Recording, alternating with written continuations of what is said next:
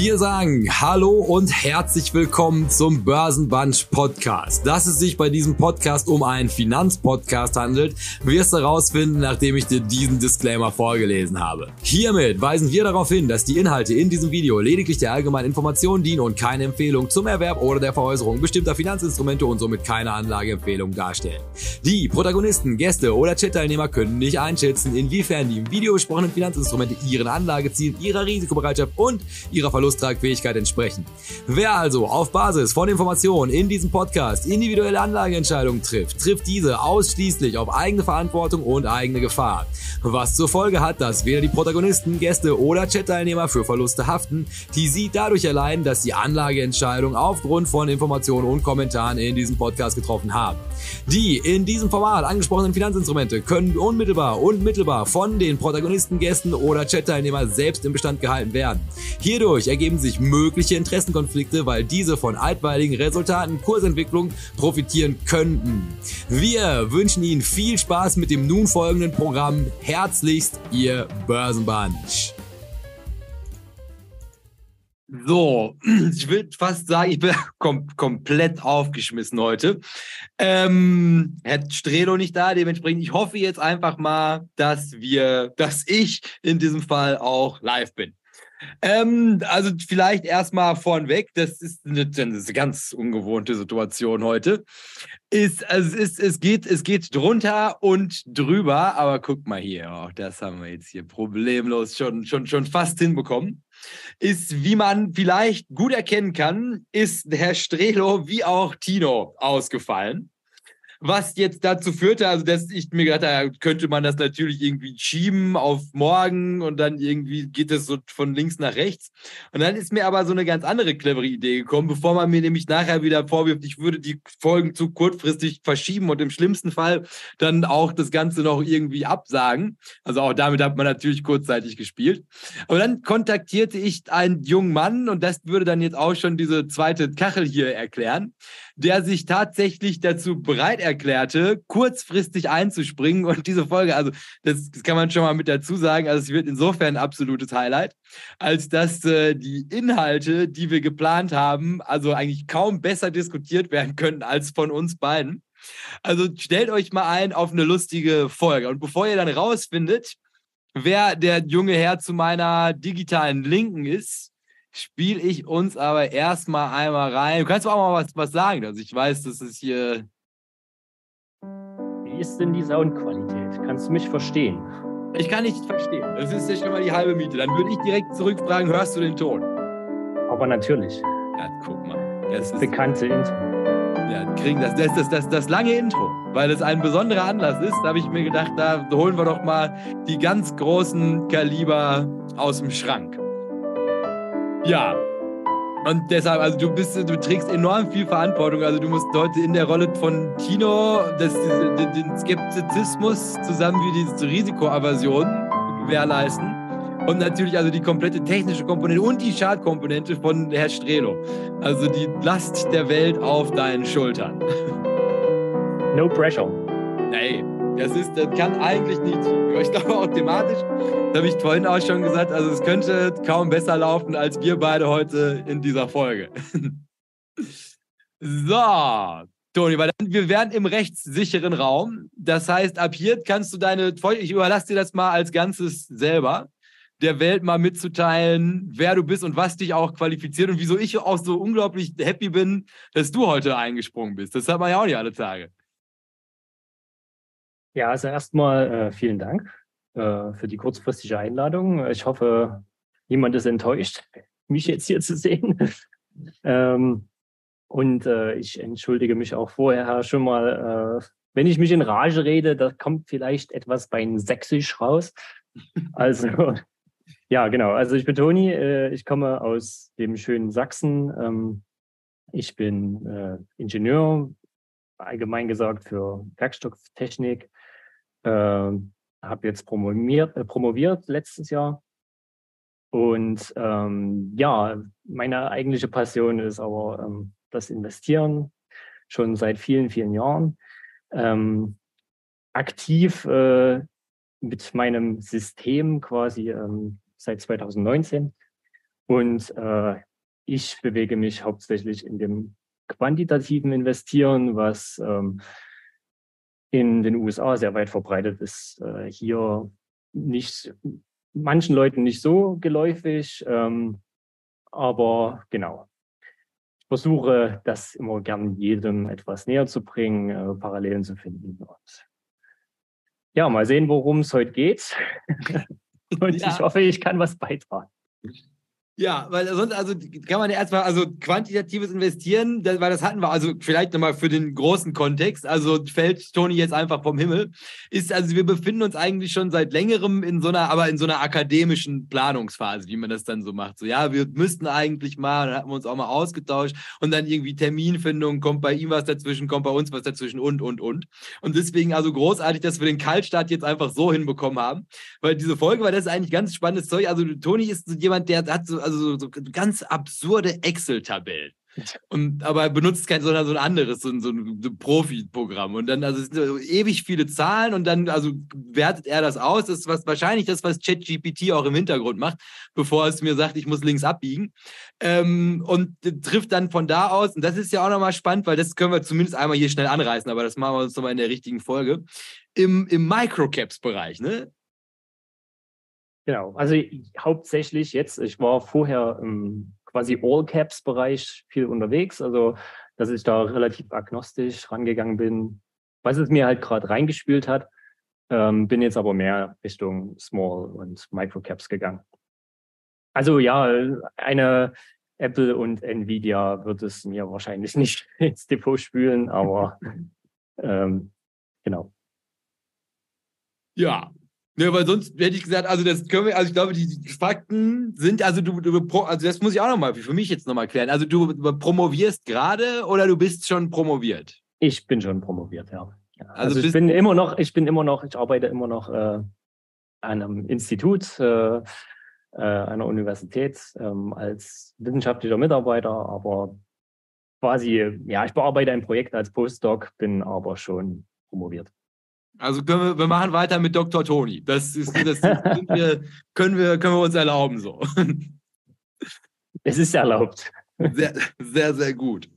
Ähm, ja, weil, weil sonst hätte also übernehme ich nochmal einmal schnell den wichtigen Teil von Herr Strelo, für nämlich all die ganzen Tony-Fans, die jetzt hier dazu gekommen sind, die vielleicht noch nicht wissen, wie man diesen Kanal zu bedienen hat. Also das ist von enormer Bedeutung, diesen Kanal zu abonnieren und zwar mit der Glocke. Das ist ganz entscheidend, weil also auch gerade auf YouTube, jetzt wo sie alle den Podcast drüber wandern, freuen wir uns weiterhin über jedes Abo und vor allem auch jeden Daumen nach oben unter diese Videos.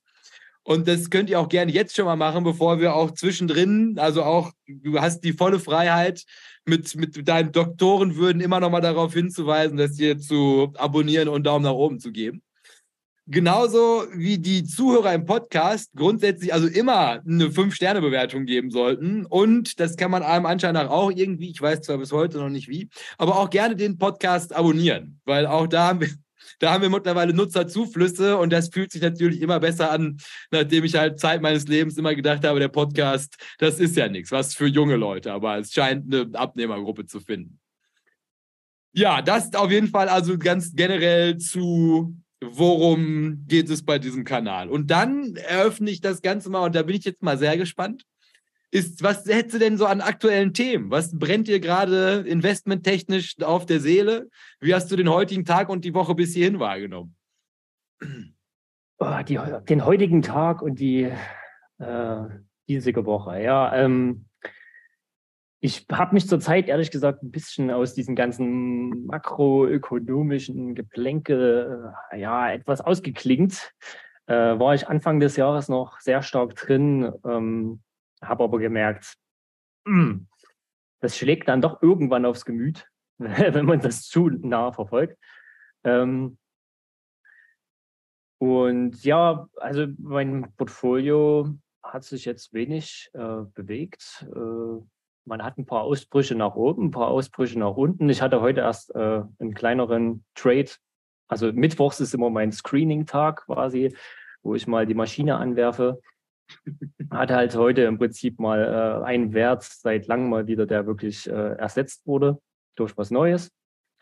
Ähm, Und ansonsten ja, nehme ich zurzeit lieber die äh, Beobachterrolle ein.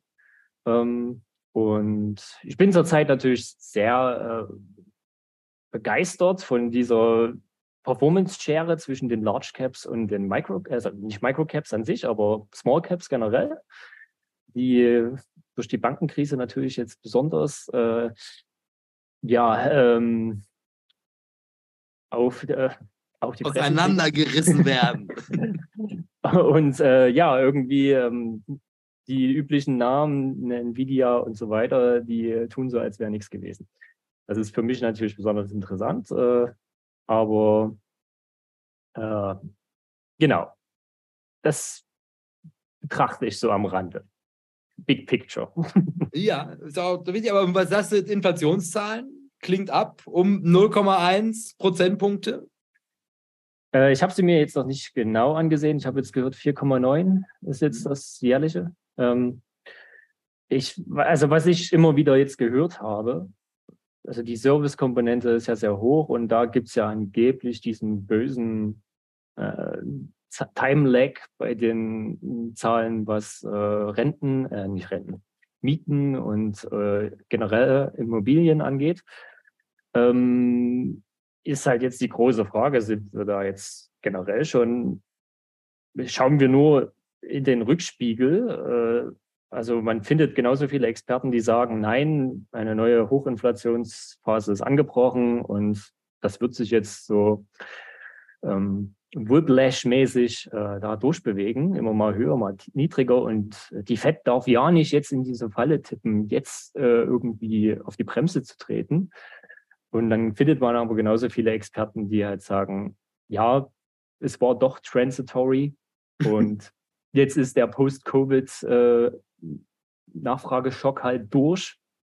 Jetzt kommen langsam wieder die Probleme und äh, wir sehen jetzt wieder eine Disinflation.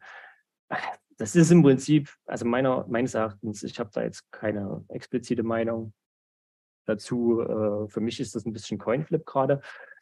Ähm, ist sehr schwer. Man sieht es bei Öl und so weiter, wie das abgeschmiert, abgeschmiert ist jetzt äh, über die letzten Wochen. Ähm, Genau. Kann aber sehr schnell wieder nach oben gehen, wer weiß. Äh, vor allen Dingen waren sich alle sehr sicher bei dieser Thematik äh, China Reopening. Das ist der Inflationstreiber schlechthin. Es wird jetzt alles dieses Jahr noch viel schlimmer. Jetzt gibt es wieder die ersten Leute, die sagen, China Reopening war vielleicht doch nur äh, eine Ente. Mal sehen, bleibt spannend. Ja, nee, ich glaube auch gerade mit China ist ja halt immer noch die Frage, wo sie denn ihre domestische Nachfrage hernehmen möchten. Ne? Also ich glaube, das ist ja irgendwie sowas, was auch wenig diskutiert wird, ist, dass der Chinese, also halt, wo wir schon bei Scheren sind, die sehr weit auseinanderklaffen, ist also die Bevölkerung, die jetzt all diese tollen Produkte auf dem lokalen Markt nachfragen sollen, also die haben ja überhaupt kein Geld dafür. Und ich glaube, das und halt auch gerade also in dieser Diskussion mit, mit dem, mit dem Brick-Bug und ob man jetzt halt irgendwie tatsächlich Sorgen um den US-Dollar machen sollte, was man bestimmt tun sollte mit Blick auf die Inflation, das wäre ich sofort dabei. Aber ähm, also ich glaube, also, also der lokale Markt in China, und das tritt ja jetzt gerade ganz dramatisch zutage, also der ist ja eigentlich gar nicht vorhanden. Und äh, also ich glaube, in, in dem Bezug ist jetzt natürlich die Frage, also wie viel Geld, also was soll China noch nachfragen? wenn ähm, da eigentlich schon alles fertig ist. Ne? Also ich glaube, das ist ja diese Diskussion, die jetzt so langsam aufkeimt, aber wo halt auch noch niemand so wirklich Stellung beziehen, äh, zu beziehen möchte. Und das ist ja so dieser Prozess, in dem man sich jetzt wiederfindet. Weil, also, also ich kann ja mal gucken, aber der Markt hat es ja eigentlich ganz gut aufgenommen heute. Ist alles wieder ins Grüne gedreht. Also da hatte ich okay, eigentlich. Ich habe ich hab nur, hab nur bei den Indizes, also ich habe jetzt explizit auf den äh, Russell geschaut da gab es ja irgendwie heute dann diesen Spike, der dann instant wieder äh, quasi 180 Grad gedreht ist. Seitdem habe ich jetzt nicht reingeschaut, aber wenn jetzt wieder alles grün ist, ist ja okay. Ja, also, also der, der also macht un, un, unverhohlen weiter. Also ganz beeindruckend. Gold hat ein bisschen was abgegeben und MSCI World, aber sonst also gar nicht ganz. Also es ist, geht langsam, aber sicher Richtung möglicherweise Katastrophe. Aber das finden wir dann raus, wenn es soweit ist. Ja, nee, weil sonst, also ich glaube jetzt, also abgesehen von den Inflationszahlen, also Earnings ist ja auch irgendwie mittlerweile so eine, aber es ist ja eigentlich auch das, was es das ganze Jahr gewesen ist, ne? Also halt irgendwie eine ganz erratische Bewegung, wenn die Zahlen rauskommen. Und dann wird die aber eigentlich komplett nivelliert am nächsten Tag und dann ist man wieder da, wo man davor gewesen ist. Und so tritt man gefühlt eigentlich auf der Stelle. Ja. Ähm, Jetzt hätte ich aber fast gesagt, weil du hast auch nicht ewig Zeit, ne? Das habe ich richtig rausgehört. Ewig nicht, nein, aber ein gutes Stündchen auf jeden Fall. Ja, ja weil dann hätte ich nämlich gesagt, dass wir aus unserem guten Stündchen jetzt die, die Zeit nutzen, weil also wir fangen das mal so an. Also geplant, diese Folge unter dem Motto, der Zug hat keine Bremsen, ist folgendes, also was thematisch eigentlich ganz gut, also anlehnt an diese neue Marktdiskussion, die wir letztes Mal geführt haben. Und dann da habe ich mir jetzt in diesem Kontext gedacht, auch das wäre doch eigentlich mal ganz schön, wenn zwei Leute, die beim neuen Mal, wie, wie alt warst du im Jahr 2000? Acht. ich war immerhin 14, glaube ich. 86, ja, war ich 14. Und ähm, also wir haben wahrscheinlich ausreichende Kenntnisse, diese Diskussion jetzt zu führen. Und aber ich glaube, das wird schön, also wenn wir jetzt mal erste Mutmaßungen anstellen und dann können wir nämlich darauf aufbauen, vielleicht mal gucken, was ältere Hasen, und das haben wir in der letzten Folge gesehen, die das tatsächlich miterlebt haben, dann zu unseren Einschätzungen der Situation sagen. Und zwar ist nämlich die ganze Geschichte folgendermaßen geplant.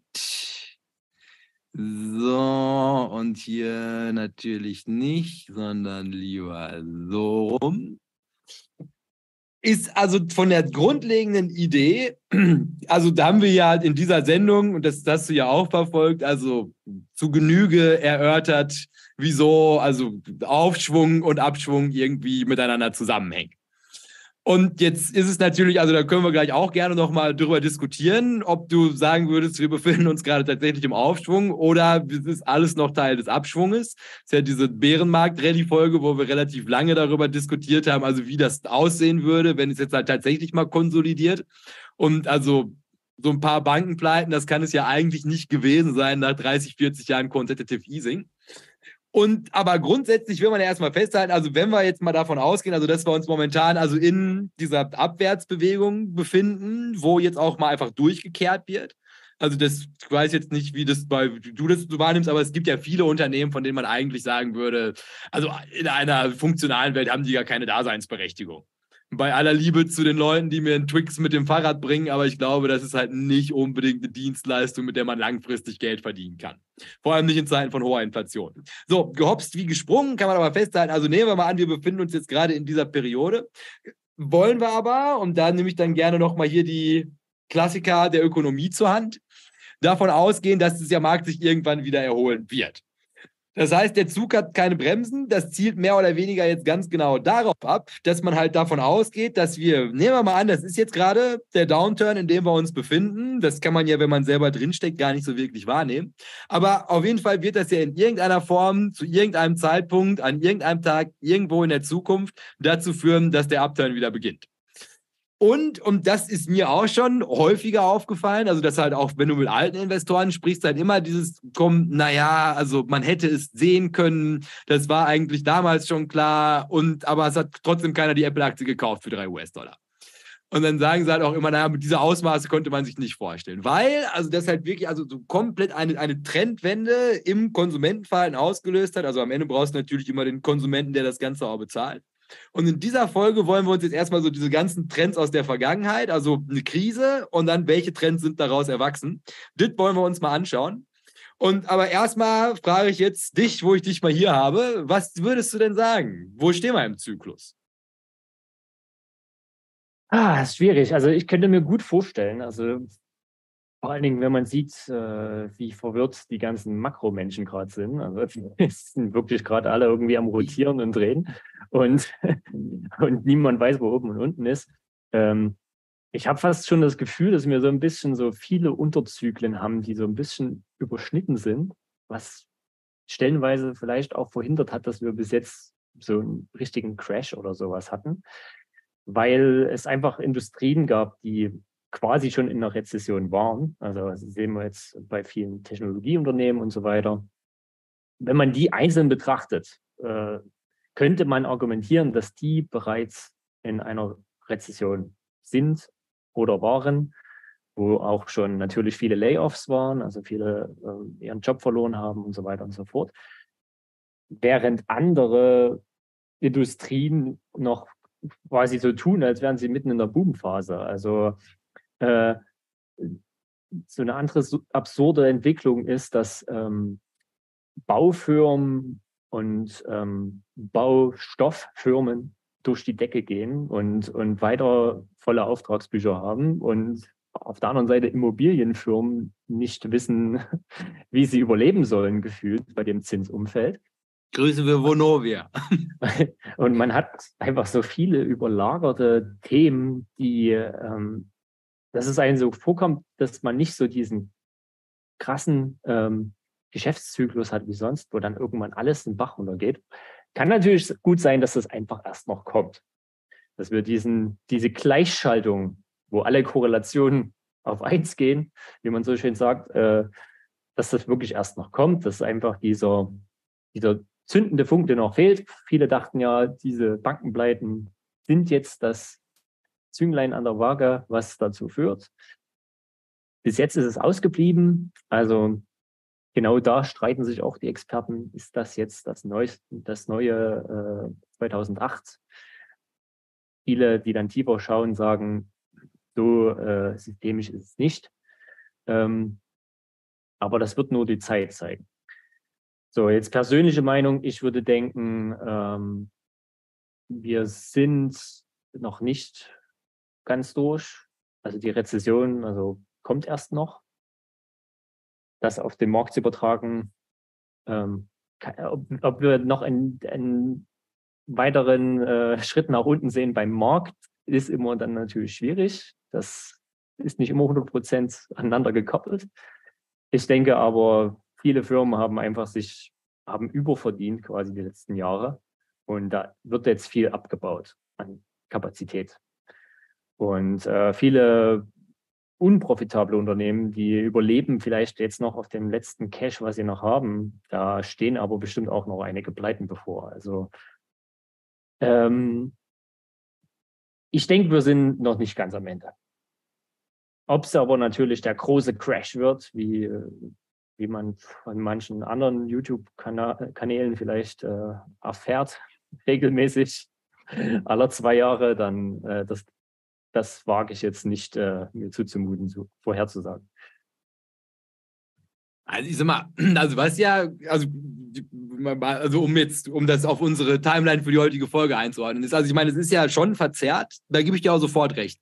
Also durch diese Ersparnisse, die wir jetzt halt alle irgendwie wegen Covid dann jetzt mittlerweile rumfliegen haben, das ist mir nichts. Ich habe gestern war ich im Supermarkt und dann bin ich da an dieser, an dieser Quengelware für Kinder, so dieser Aufbau, gehe ich vorbei, da war so eine Packung Kekse, sah großartig aus. Habe ich mitgenommen, hat 3,50 Euro gekostet. Für so eine Packung Kekse, 200 Gramm. Und ähm, dann, also als ich aus dem Supermarkt kam, dachte ich mir, wow, das ist schon fast grenzdebil, 3,50 Euro für Kekse auszugeben. Aber tat mir jetzt auch nicht weh, weil noch kann ich es mehr leisten.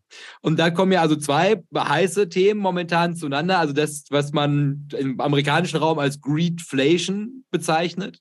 Also können die Keks, können das Mehl, was in den Keksen ist, Menschen möglich, sich im Preis verdreifacht haben, dass ich das jetzt zahlen muss? Oder macht da Dr. Oetker gerade einfach Übergewinne in dramatischem Maße? Und dann natürlich noch die Frage, also das, wo es dann, also wenn wir jetzt halt über die Zukunft uns mal Gedanken machen wollen, wie lange geht es halt noch gut, dass ich genug Geld auf dem Konto rumfliegen habe, dass ich mir Kekse für 3,50 kaufen kann?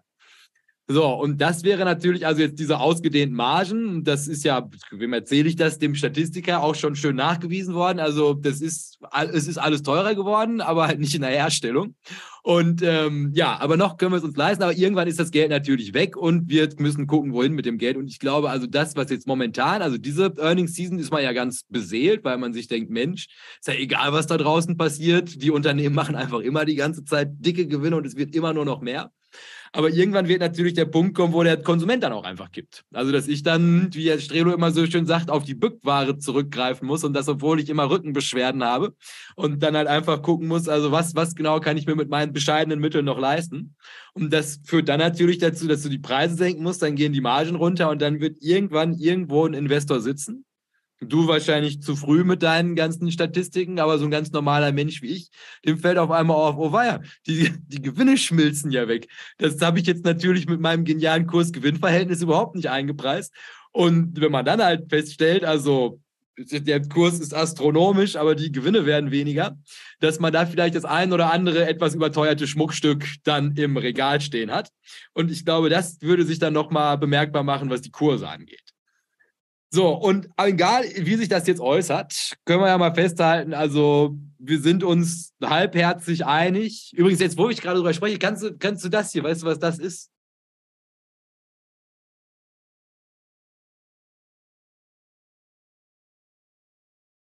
Sagt mir jetzt nichts. Ist das nicht der Hauptbahnhof in Chemnitz? Ah, okay, ja. Das kann durchaus sein. Das, bist du gestern ein Bauplanhof? Das ist, meine, das ist mein Lampenfieber. Ich bin an der Haltestelle da unten rechts sogar heute ausgestiegen.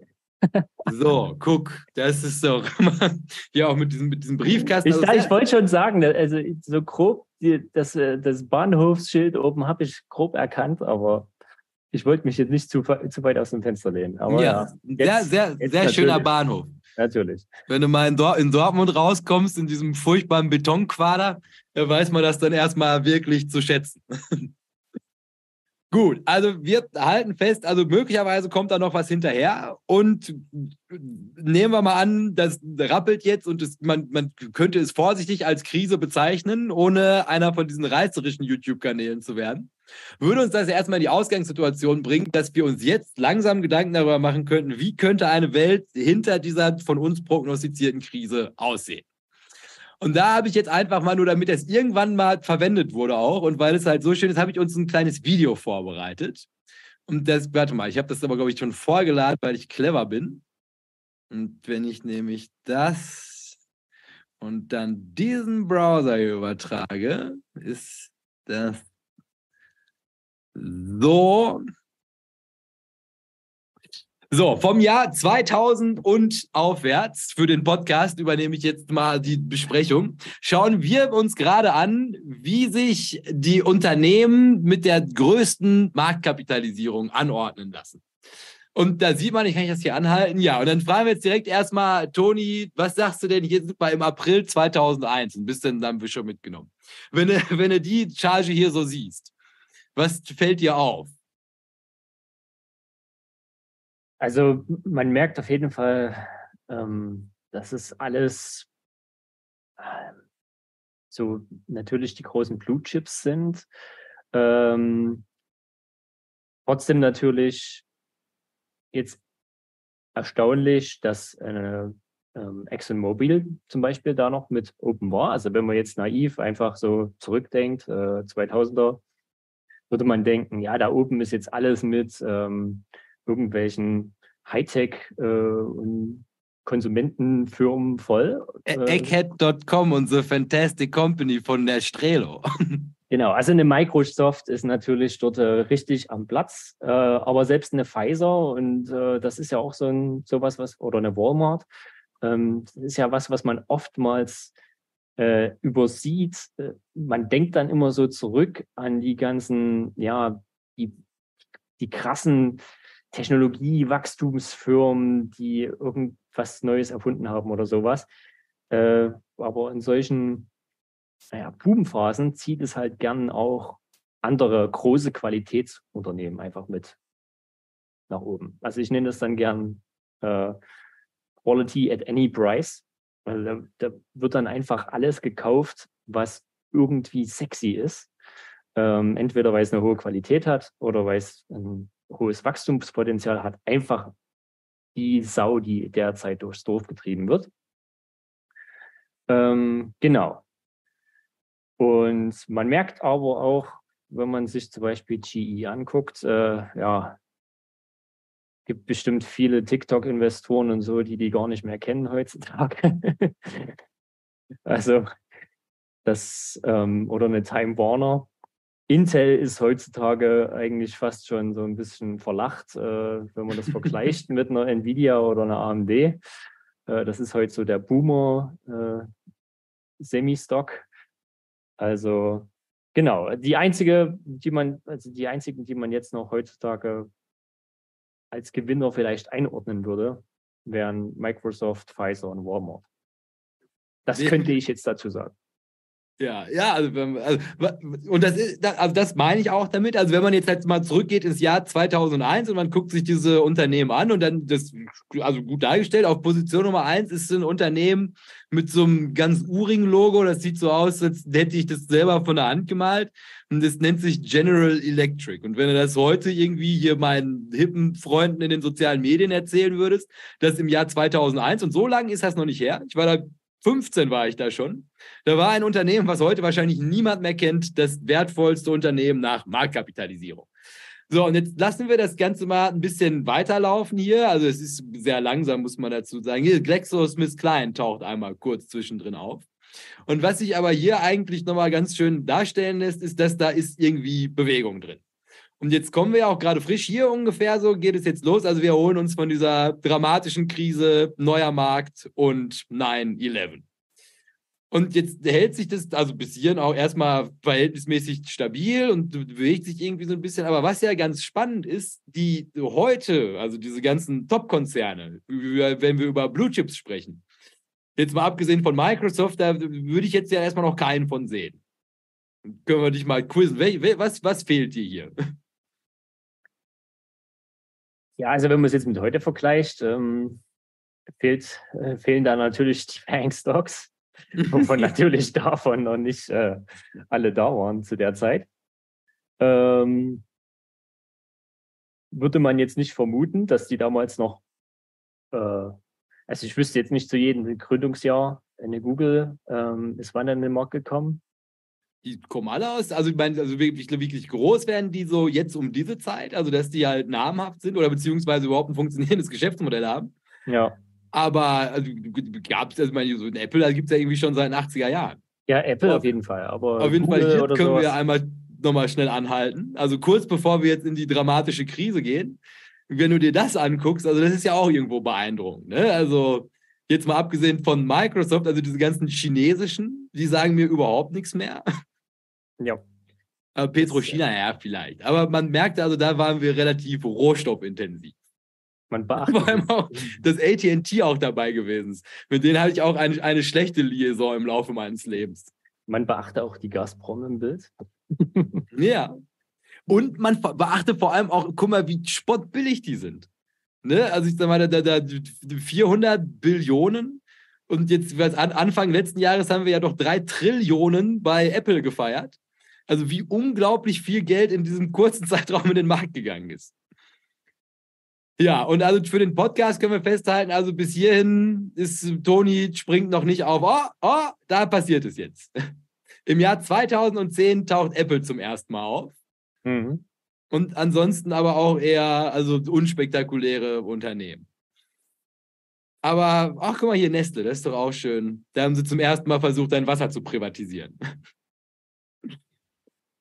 Ja, aber hier, und jetzt sind wir also schon im Jahr 2011, also das ist jetzt das, was, was übersteht, nachdem wir aus der großen Finanzkrise kommen. Also hat sich einmal komplett dramatisch verändert in der Zwischenzeit, außer Microsoft wohlgemerkt und ExxonMobil, die da oben also die Stange halten. So, und jetzt kommt auch noch Google mit dazu. Und es wird te te technologielastiger jetzt. Jetzt haben wir erstmal keine Krise, dementsprechend hilft uns das jetzt für unser, so, ah, jetzt haben wir natürlich hier ein bisschen, wir sind ins Jahr 2018 rübergesprungen. Und hier hat, hat Toni dann nochmal die Ehre, jetzt darzustellen, was, was fünf Jahre später passiert ist. Also was mich, also was, was mich gerade überrascht hat, ähm, dass Berkshire äh, wirklich erst so spät äh, unter die Top Ten rutscht. Äh, das, das, wusste ich gar nicht, dass die wirklich erst so spät äh, ähm, diese Größe erreicht haben. Ähm, ansonsten sieht man jetzt aber neben Johnson Johnson äh, ja nur Firmen, die man Technologie zuordnen würde, wenn man Visa jetzt auch mal als quasi Fintech-Unternehmen bezeichnen würde. Also wir haben eine Microsoft, Apple, Amazon, Alphabet, Meta, Tencent, Alibaba. Und ja, das ist äh, 1. Januar 2019, also 2018 war ja gerade dieser Dezember-Crash, nenne ich es jetzt mal. Der da erste ja Versuch, mal Zinsen anzuheben. was dann gleich direkt wieder ähm, umgekehrt wurde. Ähm, genau. Und bereits da waren halt diese, äh, ja, die, die Fang-Stocks ähm, waren da schon an der Spitze. Und würde man jetzt denken, okay, jetzt geht es wieder abwärts, aber jeder weiß ja, was danach, wie es weitergegangen ist. Wir können es auch noch parallel dazu noch mal ein bisschen laufen lassen, dann wird es immer teurer. Und übrigens, ich, ich glaube, dass also die, die, die Berkshire-Geschichte, das ist halt die Apple-Investition, die das so wertvoll gemacht hat. Das kann sein. Es ist ja 40 Prozent Apple oder sowas. Äh, irgendwie, ich weiß nicht, was die aktuelle ja, Positionsgröße ist. Ein, ein sehr, sehr guter Kauf. so, jetzt haben wir endlich hier sind mal ein paar Unternehmen auch eine Trillion wert. Also waren sie davor auch schon, aber jetzt wird es hier, nimmt es nochmal richtig Gestalt an. Saudi Aramco wird noch ein bisschen abgehängt. Und ähm, ja, jetzt geht es hier so weiter. 2021, Apple zieht davon, Microsoft der Araber immer noch ganz vorne mit dabei, überholt jetzt nochmal Microsoft mit 22 und bleiben auch mit Saudi Aramco auf 1, Apple auf 2. Und jetzt ist natürlich die große Frage, also was genau, wie wollte ich überhaupt damit bezwecken, außer dass wir uns auch mal so ein schönes, die gucke ich ja sehr gerne. Es ist wunderbar, wenn halt irgendwie nur kurz mal reinschauen und dann sind fünf Minuten deiner Lebenszeit weg, als du dir angeguckt hast, wie Balken sich bewegen ist, was das ja eigentlich ganz schön illustriert, ist, dass also im Laufe von der Geschichte, selbst die wir noch miterlebt haben, ich mit 14, du mit 8, also diese, dieser, dieser heiß umkämpfte Platz, wertvollste Unternehmen und diese zehn, die dahinter kommen, das variierte dramatisch. Also abgesehen von Bill Gates, der das durchgehalten hat bis zum bitteren Ende, aber am Ende da ist so eine gewisse Bewegung drin. Und, und das ist jetzt hier, das konnte man in diesem Video auch sehr schön sehen, ist, dass es halt quasi meist Auslöser gibt, wann genau halt einfach so, so eine größere Transition einsetzt, dass halt irgendwie ein Unternehmen zu dramatischer Größe kommt. Und das ist jetzt so eine Beobachtung, also wahrscheinlich eine Schallkorrelation. Und wenn du wolltest, könntest du mir das Heft problemlos mit irgendwelchen Statistiken aus der Hand nehmen. Aber ich stelle jetzt einfach mal die gewagte These auf, dass viele große Unternehmen aus Krisen hervorgegangen sind. Was sagst du zu dieser dramatisch weit gefassten These? Ähm, ja, würde ich erstmal nicht verneinen. Also ich, ob sie, die Frage ist immer, gehen sie aus den Krisen hervor? Also sind sie dann wirklich die, die komplett neuen Sprösslinge, die nach einer Krise entstehen?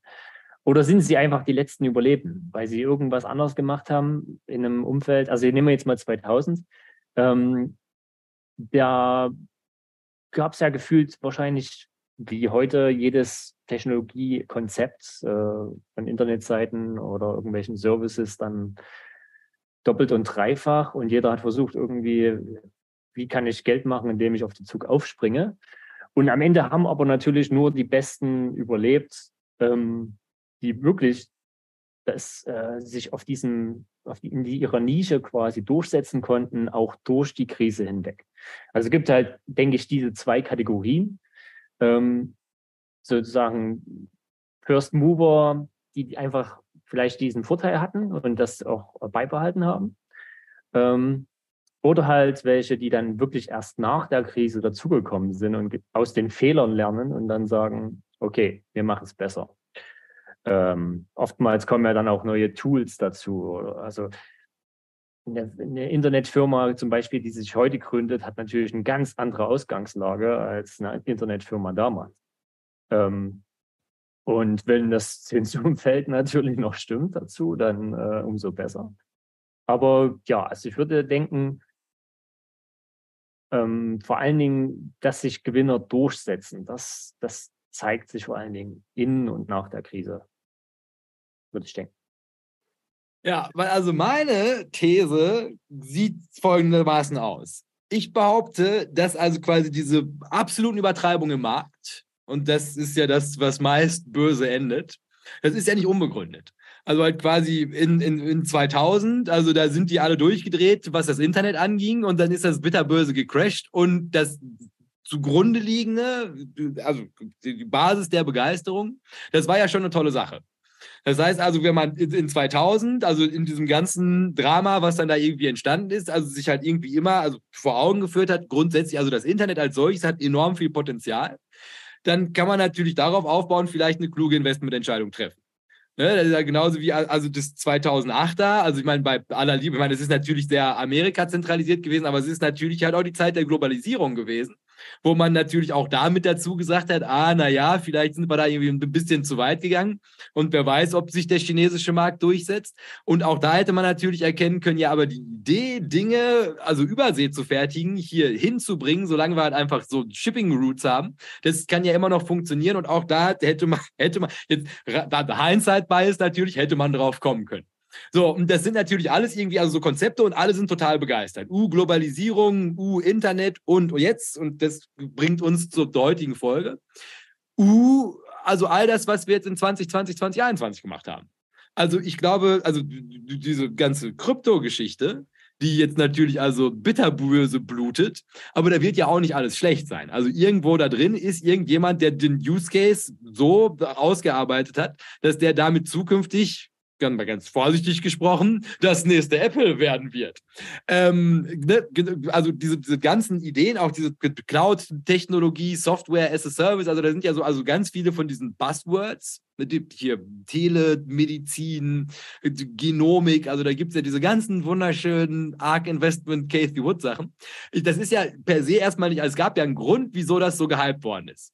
Und die Frage ist jetzt natürlich, also, also wie genau kann man anhand von dieser Information, also halt quasi in der Krise entsteht irgendwie viel Quatsch, die Ether Rocks und Board Ape Yard Club. Also ich glaube nicht, dass du halt irgendwie, dass ein, ein Bildchen einen Van Gogh ersetzen wird. Aber irgendwo dahinter gibt es bestimmt auch einen Use Case für den Non-Fungible Token. So, und das wäre jetzt natürlich die Frage, ist, ob wir beide das erörtern können. Aber um da anzukommen, also das erstmal zur Ausgangsthese, gehen wir natürlich den Weg, den echte Akademiker gehen. Dr. Toni. Nämlich, wir gucken uns erstmal, schauen wir uns an, was ist überhaupt so passiert bis hierhin. Was wissen wir darüber und hätten wir, nee, warte mal, das ist aber hier der falsche. Und äh, hätte, wären solche wie wir da drauf gekommen unserer Zeit. So, und zwar habe ich uns jetzt erstmal das Jahr 2000 bis 2007 mitgebracht. Da sagt er jetzt, die Jahre 2000 bis 2007 waren ein Paradies für Innovatoren. Da gab es noch nicht viel für den Anwender. Eines der größten Dinge, die in dieser Zeit passiert sind, waren soziale Netzwerke. Unser geliebtes Facebook, gegründet 2004, YouTube 2005 und Twitter 2006, alle wurden zwischen 2000 und 2007 gegründet und erlangten enorm Erfolg und Popularität. Und viel Beachtung fanden außerdem Functional Foods mit Mineralstoffen gefülltes Wasser und Snacks voller Vitamine aller Art. So, und was hier ja jetzt spannend ist, ist, nehmen wir mal an, mit deinen acht Jahren meldest du dich jetzt, obwohl, nee, acht Jahre war noch nicht, wir, aber du bist da zwölf und kriegst jetzt mit Facebook mit. Also da gibt es jetzt diese Seite und da laden irgendwie Leute Katzenvideos hoch und geben viel zu viel über sich preis, als gut gewesen wäre. Und also, also in, inwiefern würde man jetzt, also von, von diesem Punkt zu, das ist eigentlich eine ganz clevere Idee und es macht Spaß. Also wann kommt diese, dieser, dieser zündende Punkt, wo du als Investor sagen würdest, auweia, möglicherweise lässt sich mit sowas unendlich viel Geld passieren, äh, verdienen. Weil man will ja erstmal mit dazu sagen, jetzt mit, mit Rückschau ergibt das total Sinn. Aber damals wie heute ist man natürlich in einer, also wo es jetzt gerade rund um einen rum alles zusammenbricht und man ja vor der Frage steht, was genau bleibt am Ende überhaupt davon stehen. Ging denen ja damals auch nicht anders. Ja, so äh, als Anekdote kann man, kann ich ja mal sagen, was ich damals genutzt habe. also als es dann so losging, dass äh, ja der Familien-PC dann auch mal angeschmissen wurde und man dann äh, also ich komme von einem Dorf, wir hatten relativ spät DSL, aber irgendwann ging es dann mal. Ähm, nachdem man dann doch mal über die SMS hinausgeblickt hat, so dann ging es ja erst mal los mit ICQ. und dann, ich hatte nie eine MySpace-Seite, aber manche hatten es ja. Ähm, ich, ich, ich, hatte tatsächlich. Auch Banger, Banger Sounds liefen da drauf. Äh, bei uns war, lief dann alles über StudiVZ oder SchülerCC und solche Geschichten, die es ja auch heute nicht mehr, die nicht mehr genutzt werden in dem Sinne. Ähm, und zu Facebook bin ich dann wirklich erst in meinem Studium gekommen, also nach 2010 irgendwo. Ähm, und wenn man sich diese ganzen Leichen auf dem Weg anschaut, alle, die es probiert haben, wo nichts draus geworden ist, ähm, dann ist natürlich, kann man schon sagen, es ist erstaunlich, dass Facebook das äh, durchgezogen hat. Äh, ich sage jetzt mal First Mover Advantage. Ich kann mir aber durchaus vorstellen, wenn ich jetzt Geld gehabt hätte in dieser Phase, hätte ich durchaus gesagt, Mensch, das ist neu, das ist cool. Ähm, damit muss man doch Geld verdienen können. Also äh, Worst Case, ja, lass mal eine eigene soziale Netzwerk gründen oder sowas. Ähm, oder man investiert halt. Äh, ging natürlich damals noch nicht. Ähm, ich wüsste jetzt nicht mal, was so das erst, die erste Aktie war, die wirklich, die man, wo man sagen könnte, das hat schon die sozialen Netzwerkzüge, ob es davor Facebook irgendwas gab. Ähm, ich hätte sogar die Facebook fast gekauft, irgendwo äh, kurz nach dem IPO. Ähm, damals wollte sie ja keiner, das war gerade so die Phase, wo Technologie ein bisschen verhasst war. Ähm, hätte ich es mal gemacht. Aber ähm, ja. Aber also so eine gewisse, gewisse Aufbruchsstimmung, als es dann so losging mit den sozialen Netzwerken, denke ich schon, war da auf jeden Fall da. Weil, also ich meine, das, das, Spannende hier ist ja, also das, also diese ganze Idee, Netzwerkeffekte, also das ist ja quasi ein Kind der Krise. Ne? Also halt, also das, das, also das erste davon, also da fehlen uns jetzt natürlich, fehlt uns die Expertise von unseren ganzen neuen Marktexperten hier. Ist aber, das ging ja damals also in irgendwelchen Foren schon los, wo man also zumindest also dem aufmerksamen Beobachter hätte ja vielleicht klar sein können, boah, Menschen haben total Spaß daran, sich zu vernetzen, aus irgendwelchen Gründen. Also diese Selbstdarstellung im Internet was heute irgendwie das Natürlichste der Welt ist und wird ja auch also zunehmend freizügiger. Also das scheint ja was zu sein, was tatsächlich, also jetzt mit Blick auf, auf, auf diese Trends, also wenn man halt irgendwie erkennt, also das Internet wäre jetzt nicht zu vernachlässigen als Idee.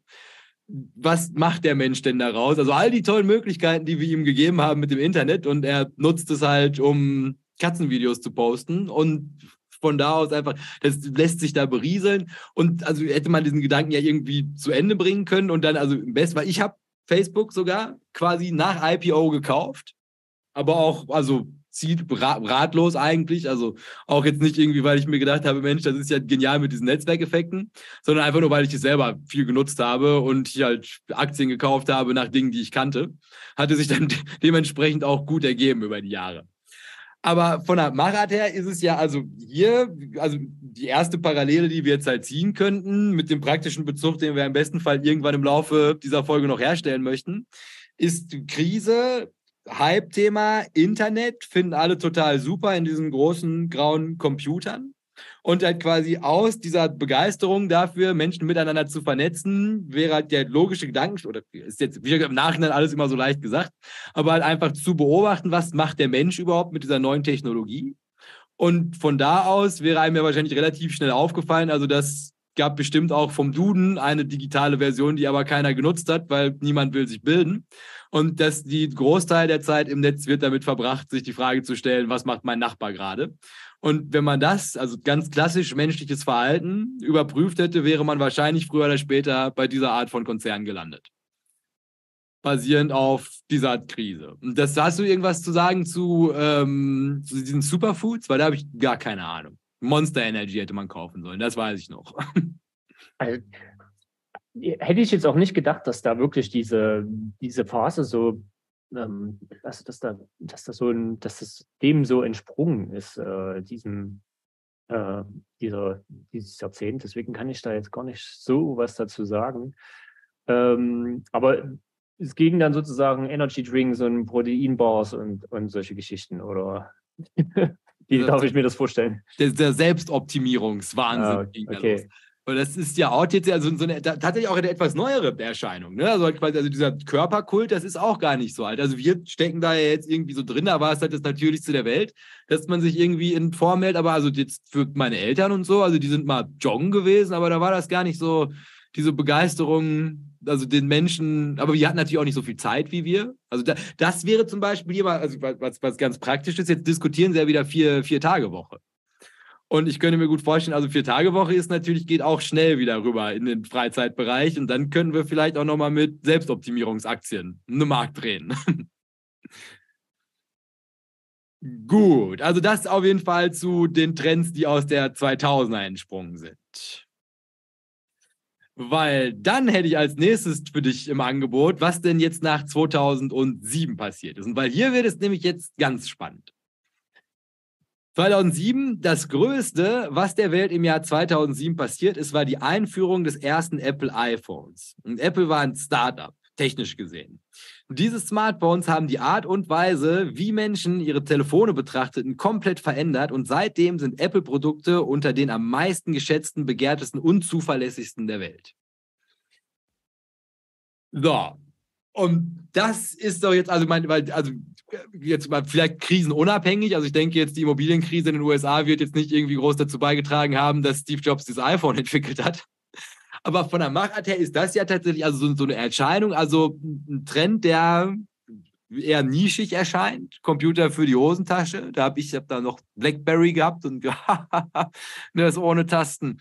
Und ähm, das ist aber also komplett disruptiv. Also das verändert die ganze Welt jetzt.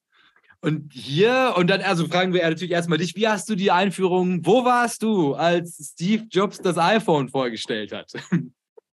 Äh, wahrscheinlich noch mitten im Abi. ich hatte damals übrigens, also ich war, ich war immer so ein technischer, Nachzügler. Ich hatte damals wahrscheinlich noch mein äh, BenQ Siemens, äh, wenn das, mein Klapphandy. Also es war ja irgendwie davor ähm, so die Phase, wo dann alle mit diesen Motorola Klapphandys rumgerannt sind.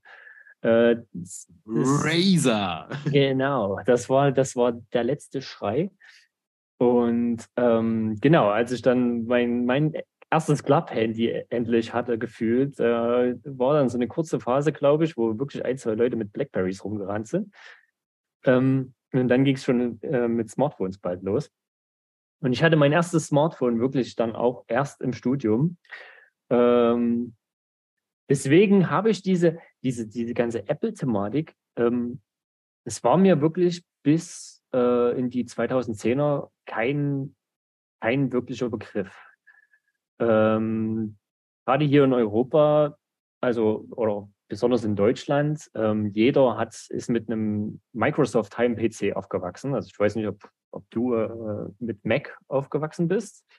Oder also so, so Macs hatten am Ende wirklich nur die absoluten Geeks, äh, wo der Vater irgendwie vielleicht Informatiker war oder sowas. Aber eigentlich war bei uns ja von vornherein alles ähm, Microsoft und später dann Android.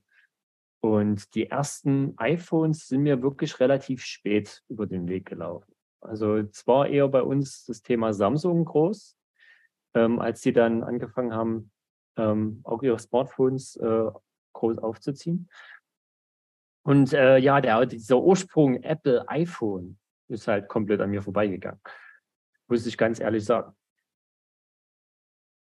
Ja, weil also ich kann guten Gewissens sagen, als Steve Jobs das iPhone vorgestellt hat, hat mich das überhaupt nicht interessiert. Das ist als Ganzes an mir vorbei. Auch wenn die jetzt sagen, das war in 2007, keine Ahnung, wo ich da war. Jetzt können wir das aber mal, also wenn wir das mal, müssen wir jetzt mal rechnen. Also ich mache 2006 mache ich ein Abitur. Dann mache ich ein freiwilliges soziales Jahr, dann ist es 2008. Bin dann drei Jahre in Spanien, da ist es dann 2011 und in 2012 studiere ich in Wien. Und da kommt ein ehemaliger Kommilitone zu mir und zeigt mir das erste iPhone, was ich überhaupt in meinem Leben jemals gesehen habe. Und ähm, deshalb möchte ich auch nochmal revidieren, dass ich den BlackBerry in 2007 hatte. Den hatte ich dann in, was hatte ich gerade gesagt, 2011, 13? Auf jeden Fall. Spul nochmal zurück, auf jeden Fall, dann, wann auch immer ich in Wien war. Da hatte ich so ein, so, konnte man so reindrücken. Da musste man um dieses, da war kein Touchscreen, sondern dahinter waren so Druckpunkte und man musste auf die Scheibe ganz fest rum. So, und jetzt kommt dieser Kollege und hat dieses, dieses iPhone mit dabei und zeigte mir so ein Spiel, Doodle Jump nannte sich das. Das war einfach so ein Männchen und halt durch das Kippen von diesem Telefon sprang der halt einfach immer weiter hoch. Und ich sehe das und ich war fasziniert, weil ich, also zum, zum einen, also mein, mein, letzter Kontakt mit Videospielen in der Form war natürlich der Gameboy. Und ähm, also mit Kompass-App, mit, mit Taschenlampe-App, mit, also dass das alles in ein Telefon ging, das begeisterte mich total. Und da bin ich auch tatsächlich, da habe ich, also mit den moderaten Mitteln, die mir damals zur Verfügung stehen, da habe ich Apple-Aktien gekauft. Einfach nur, weil ich mir gedacht habe, ach du Scheiße, was ist das denn? Und es gab also zu dem Zeitpunkt, also vergleichbar war dieses Samsung S1, was also von der Handhabe, also, also eher günstig wirkte im Vergleich zu diesem wirklich begehrlichen Telefon. Und da war es aber halt auch eher so, so ein Bauchgefühl. Also es war halt irgendwie so eine Intuition, dass man sich halt einfach gedacht hat, okay, das, das also wenn, wenn, wenn, wenn ich es besitzen könnte, würde ich jetzt sofort die Vorlesungen schwänzen, um den ganzen Tag Zeit damit zu verbringen. Und wenn es halt irgendwie so eine Begeisterung auslösen kann, habe ich mir gedacht, da bin ich wahrscheinlich nicht mit allein. So, und das wäre jetzt natürlich halt sowas, wo wir, aber da sind wir noch nicht ganz, dieser Chat-GPT-Moment, der ja momentan ähnlich dazu abläuft, dass man sich halt irgendwie die Frage stellt, wow, also das verändert vieles. Aber dann würde ich sagen, halten wir doch jetzt erstmal fürs Jahr 2007, also für diese, weil das ist ja tatsächlich also unglaublich gewesen. Also da kommt jetzt dieses Telefon und mittlerweile ist ja alles dieses Telefon. Also wir beide, weil wir alt sind, sitzen jetzt hier noch so vor Computern und die jungen Leute lachen aber schon über uns, weil die wahrscheinlich das gleichen Zoom-Call schon auf dem Telefon machen würden. Und ähm, da, also auch wenn ich das damals niemals hätte artikulieren können, aber stellte man so fest, gute Güte, da kommt was Großes auf einen zu. Dass es solche Ausmaße annehmen kann, hätte ich aber da auch definitiv nicht sagen können. Und die Herausforderung ist ja, sind wir beide jetzt klüger, weil wir schon so viel, so viel erlebt haben, als dass wir jetzt aus dieser Krise was Großes identifizieren können. Aber ich würde sagen, wir machen an dieser Stelle erstmal die Pause für den Podcast damit die Leute jetzt den Cliffhanger für, glaube ich, zwei Epochen gucken wir uns noch an. Und danach gibt es noch die große Diskussion, was Toni denkt, was das nächste große Ding ist. Und wir haben mal den Disclaimer, da kann er dann, können wir, können wir jetzt auch versprechen. Dr. Toni mit seinen statistischen Modellen weiß, was das nächste große Ding ist, aber ihr müsst durchhalten bis zum Ende. Ja, in diesem Sinne sagen wir jetzt erstmal, genießt das Wochenende und dann sehen wir uns alle am Montag ganz klassisch um 6 Uhr früh in alter Frische wieder.